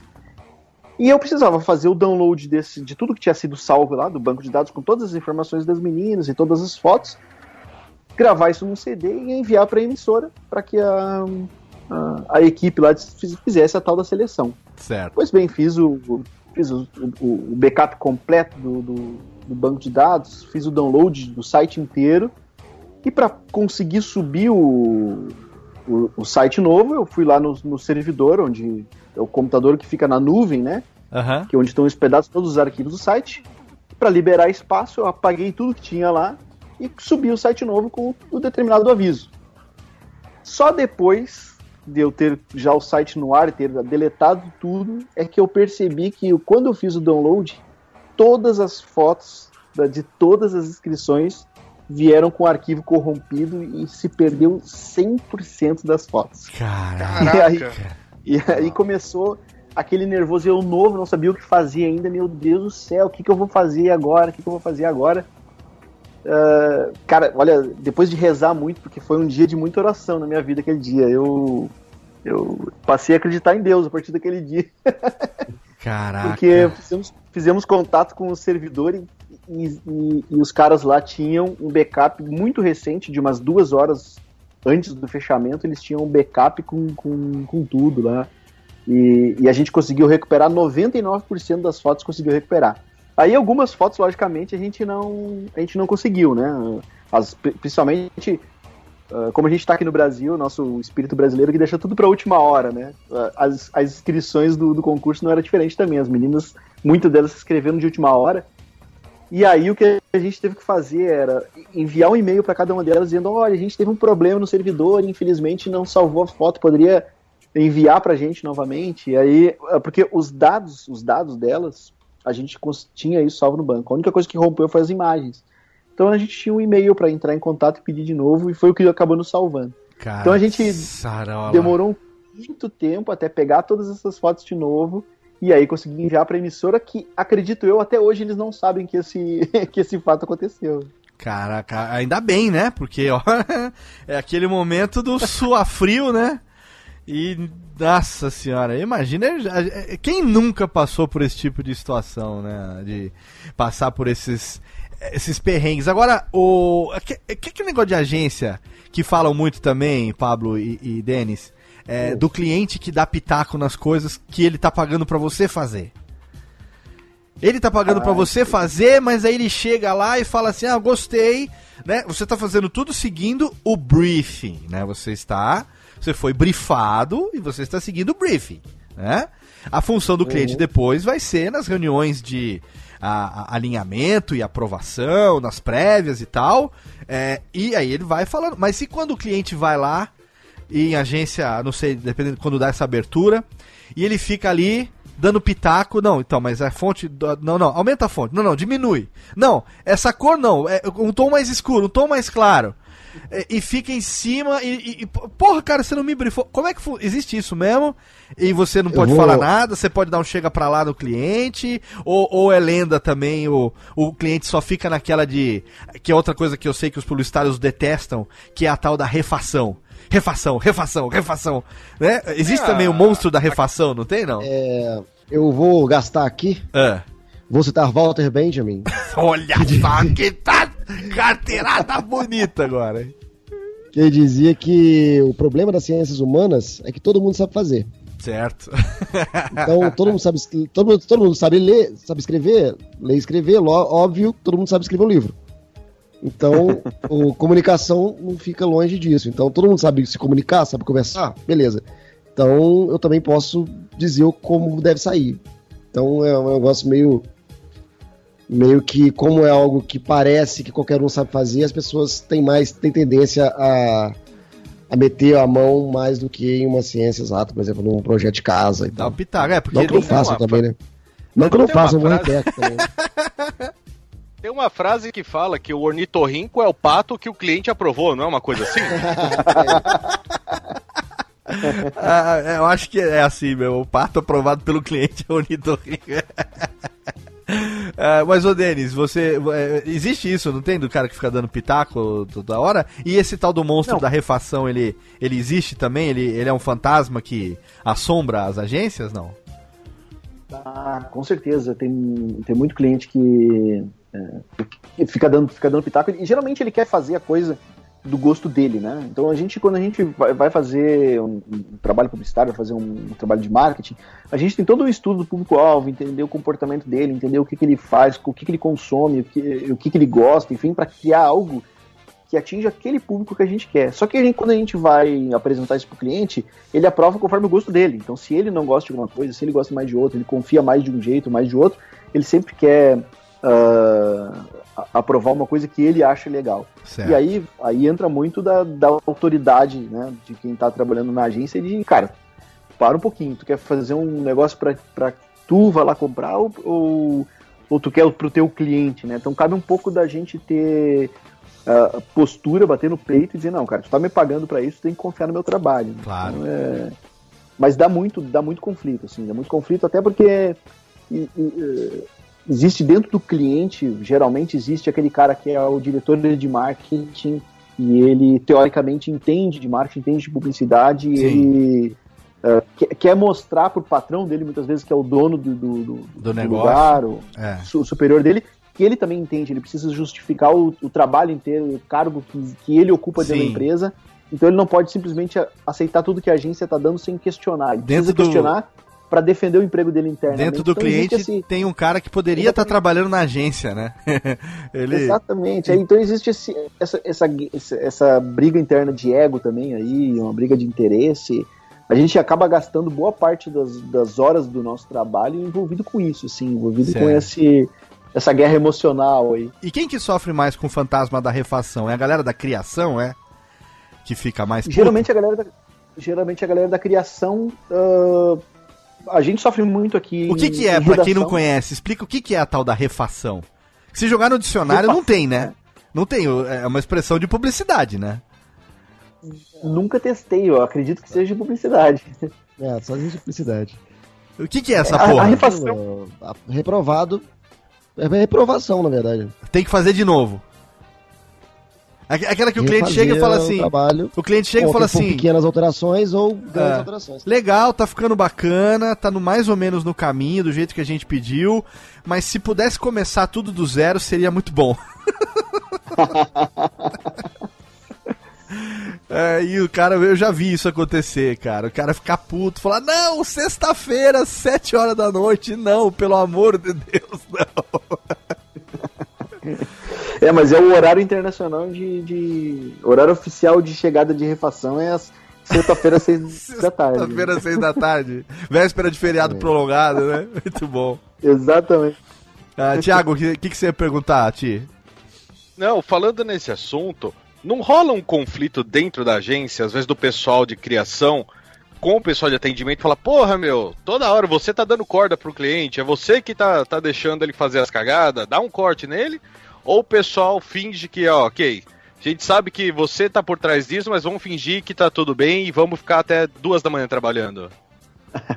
É, geralmente o, o atendimento na prática ele é o- a voz do cliente dentro da agência, né? Então o, o atendimento quando ele funciona bem dentro da agência, ele está muito mais ah, parceiro do cliente, puxando o assado para lado do cliente do que puxando o assado para dentro da, da, da, da- da equipe de produção ou da equipe de, de criação da própria agência, né?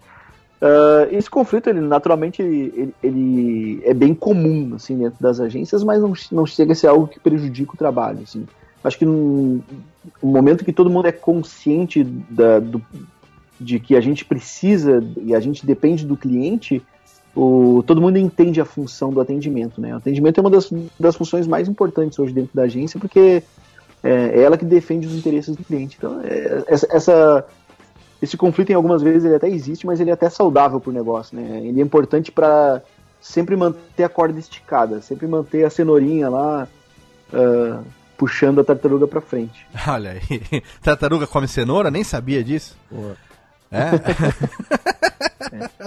É a crise, cenoura no, É a cenoura crise. no- na vara de pescar, né? Na vara de pescar É, pra tartaruga. exatamente, é. É, A crise tá tanta que tartaruga tá comendo até cenoura agora. Também. Ai, ai, meus amigos, o programa tá muito legal, o programa tá muito bacana, mas chega uma hora que né, termina. Ah, criançada não. Mas se ficou foda pra caralho, ninguém fica triste, não. Exatamente, ninguém fica triste porque o programa foi totalmente fenomenal e agora a gente encerra em, com, uma, com ao mais alto estilo. Técnica, por favor, chama a trilha de encerramento 2016 aqui, os meus amigos Buzz e Woody, por favor.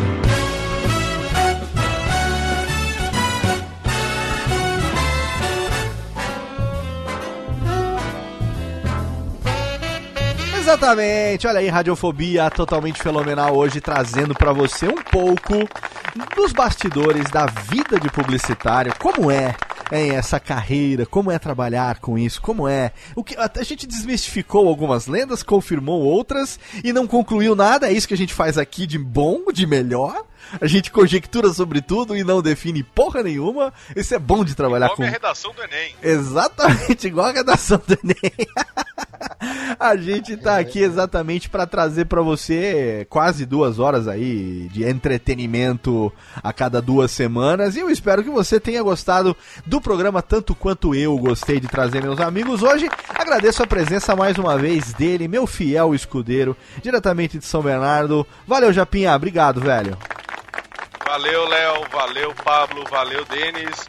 E eu vou deixar uma dúvida na cabeça dos ouvintes. Atenção. Será que as propagandas da Dolly, quem escolhe como vai ser? A agência ou é o cliente? Olha aí. Papai. Fiquem com isso na cabeça. é Amor, muito bem.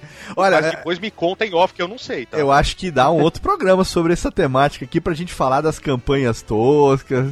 É, Tem, é, tem mais assunto pra gente explorar sobre isso ainda. Tiagão, é, quem quiser aí viajar, né? Agora eu fiquei sabendo que o dólar deu uma leve baixadinha. Então, quem quiser ir para destinos, ero- é, destinos exóticos, pode procurar você lá na Cangaru Destinos Turismo, é isso? É destinos eróticos, destinos, eu sempre confundo. É, destinos exóticos. Cangaru Turismo, é isso, Tiagão? Exatamente. Aproveitar que o dólar tá caindo, tá dando pra voltar a viajar de novo.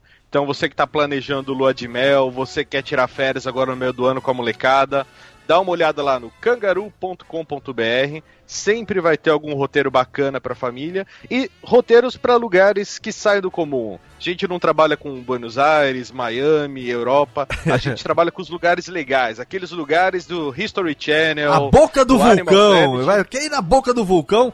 Cangaru leva você até lá. Ó, ó, vou fazer um desafio aqui, hein? É, roteiro Senhor dos Anéis na Nova Zelândia. Tem? Tem, tem. E esse eu criei e sou apaixonado. Esse é Ah. meu filho lá na agência. Eu quase não sabia quem gosta- disso. Quase não sabia.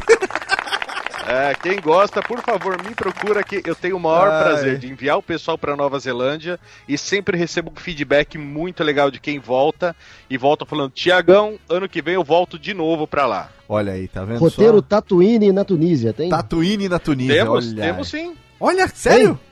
Vamos conversar. Olha aí, eu quero. Vamos Sabe o que, que eu quero fazer um roteiro um, um dia na minha vida? Eu nunca fui para a Europa, eu não conheço a Europa. Eu sou uma pessoa, eu sou uma pessoa remediada, eu nunca fui para a Europa.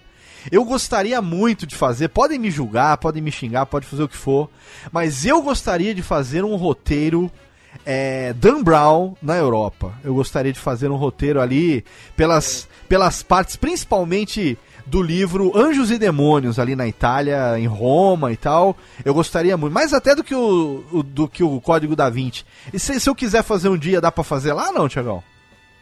Ó, a parte de Europa a gente começa a trabalhar, mas a gente ainda não é especialista. Ah, né? Mas pena. fala comigo porque eu conheço bastante. eu Cola e na a Lívia minha. fizemos o roteiro Dan Brown em Paris, né? Olha que então legal, hein? visitamos as igrejas. Ah, é, você Louvre. foi com a esposa, Foi bem né? legal. Legal. olha aí, Exatamente. então, quem fenomenal. quiser dica, às vezes não quer nem saber da viagem, às vezes não pode estar só planejando, quer ter uma ideia, entre em contato comigo na Cangaru ou pelo Twitter, arroba velho e chato, e a gente vai conversando. Olha aí, vamos ter que conversar com a Cangaru. Uma hora esse mexão vai ter que dar frutos aqui, hein, Tiagão? Uma hora tem que dar certo. Opa, eu tô trabalhando pra isso.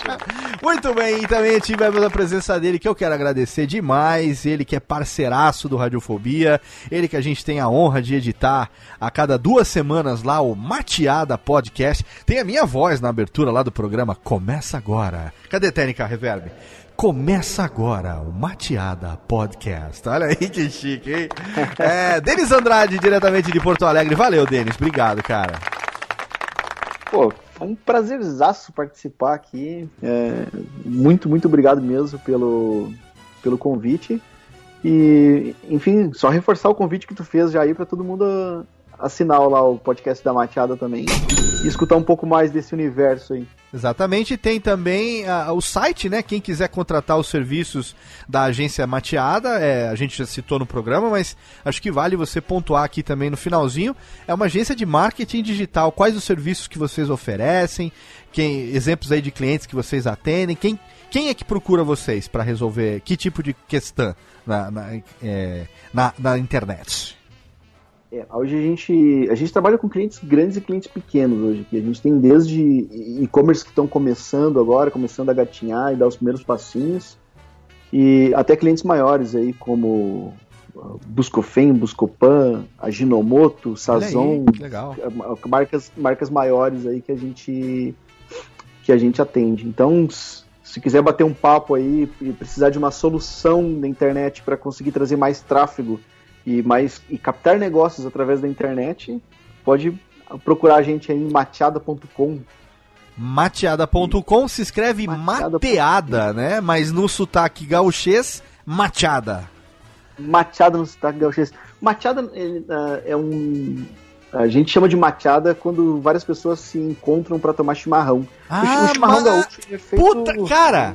Acabou de fazer Faz sentido todo agora. sentido pra mim, cara. Eu não tinha ideia. Agora eu entendi. Mateado é uma reunião pra tomar mate. Exatamente. Porra! isso, uma reunião pra tomar mate. Explodiu a minha cabeça agora. Bum! Momento epifania no, no, no Nerdcast, no, no, no Radiofobia aqui agora.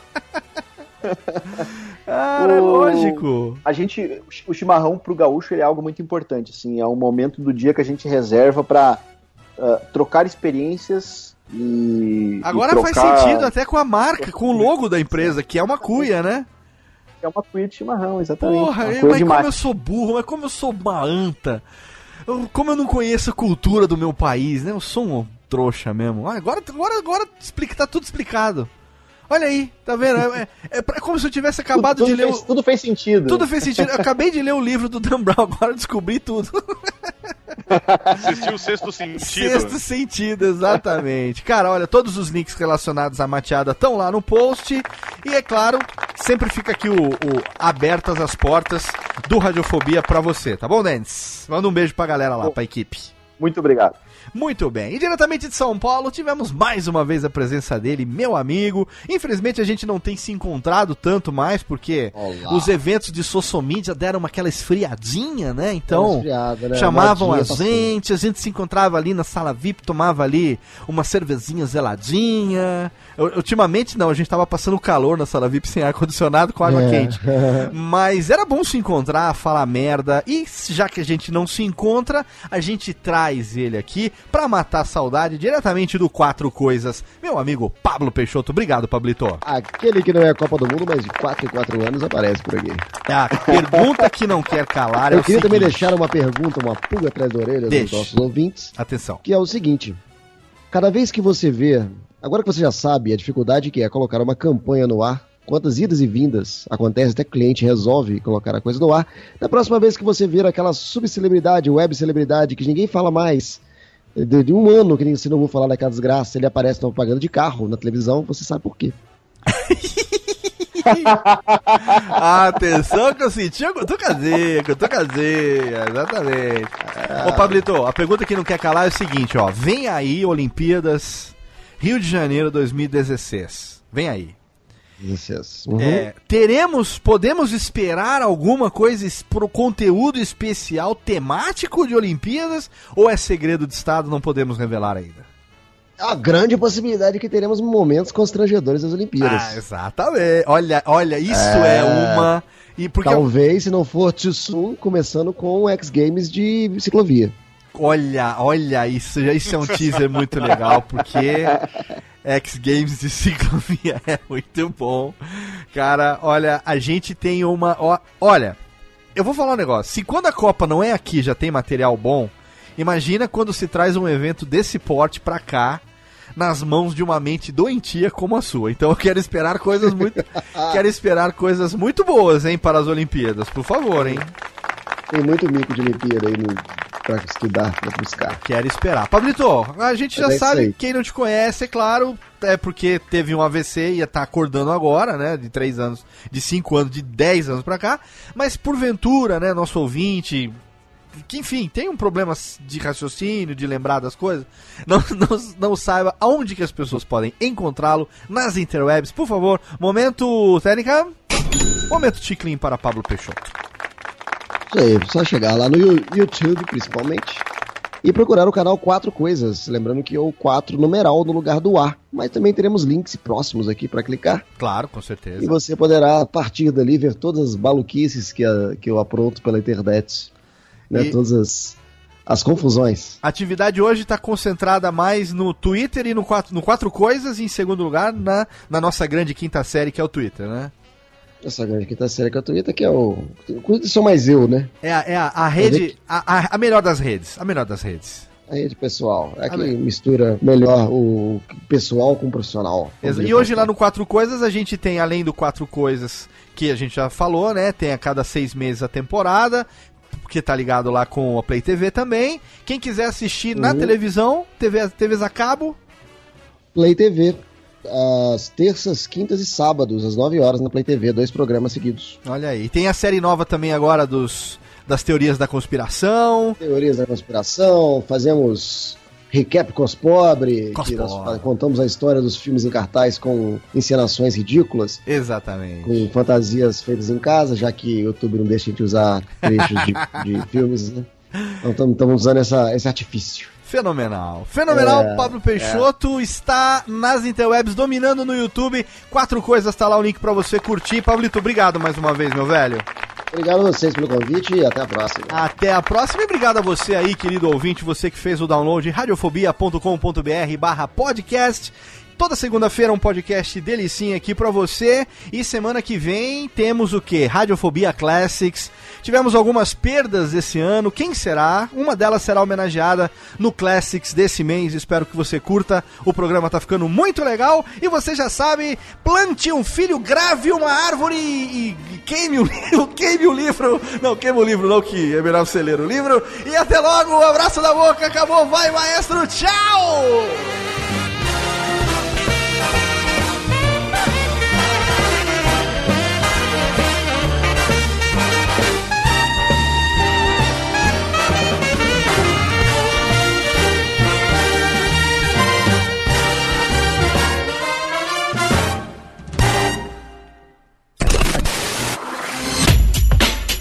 Rádio Fobia. Este podcast foi produzido por Radiofobia, podcast e multimídia. Oi, eu sou o Antônio Viviani e quero convidar você a ouvir o nosso podcast Voz Off. Desde julho de 2017, eu e meu amigo Nicola Lauleta temos o prazer de conversar com as grandes vozes do rádio, da TV e da publicidade do Brasil e trazer suas histórias até você. Se você, como nós, é apaixonado por locução, acesse vozoff.com.br e acompanhe nossos episódios aqui na Radiofobia Podcast Network.